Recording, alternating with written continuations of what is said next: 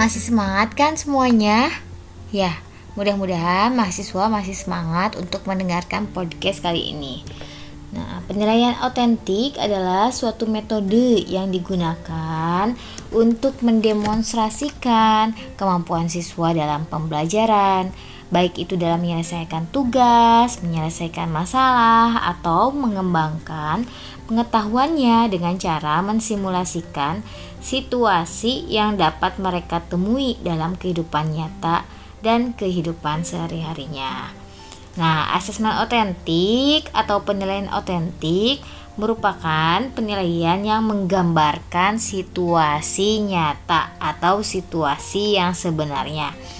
Penilaian otentik dalam pembelajaran merupakan pengumpulan informasi tentang kemampuan siswa dalam mencapai tujuan pembelajaran dengan berbagai cara atau teknik penilaian yang dilakukan oleh guru. Nah, bagaimana contohnya nih dari penilaian otentik?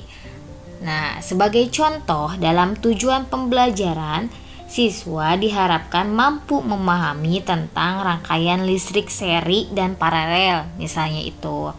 Dalam penilaian, siswa diminta menunjukkan pemahamannya dalam merancang atau membuat rangkaian listrik seri dan paralel sesuai dengan pengalaman siswa dalam pembelajaran.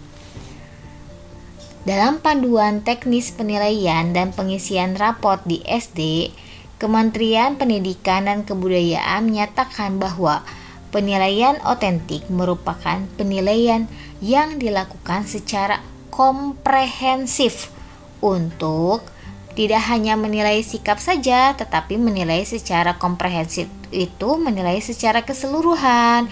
Misalnya menilai sikap, pengetahuan, dan keterampilannya mulai dari input, proses, sampai dengan luaran atau output pembelajaran. Nah, penilaian otentik bersifat alami, apa adanya, tidak dalam suasana tertekan.